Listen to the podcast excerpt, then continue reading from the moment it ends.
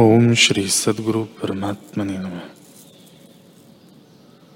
श्री वशिष्ठ जी बोले, ही राम जी, महापुरुष और संत जन मल्लाह हैं, उनकी युक्ति रूपी जहाज़ है, उससे संसार रूपी समुद्र तर जाएगा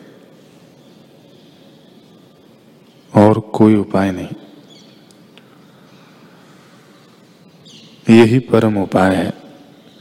जिस देश में संतजन रूपी वृक्ष नहीं है और जिनकी फलों सहित शीतल छाया नहीं है, उस निर्जन मरुस्थल में एक दिन भी न रहिए। हे राम जी, संतजन रूपी वृक्ष हैं जिनके स्निग्ध और शीतल वचन रूपी पत्र हैं। प्रसन्न होना सुंदर फूल है और निश्चय उपदेश रूपी फल है।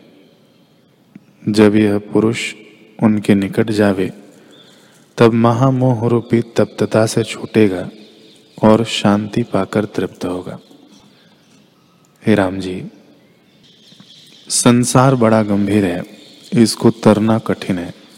जिसको इससे तरने की इच्छा हो, उसका यह कर्तव्य है कि वेदांत का अध्ययन प्रणव का जप और चित्त को स्थिर करे।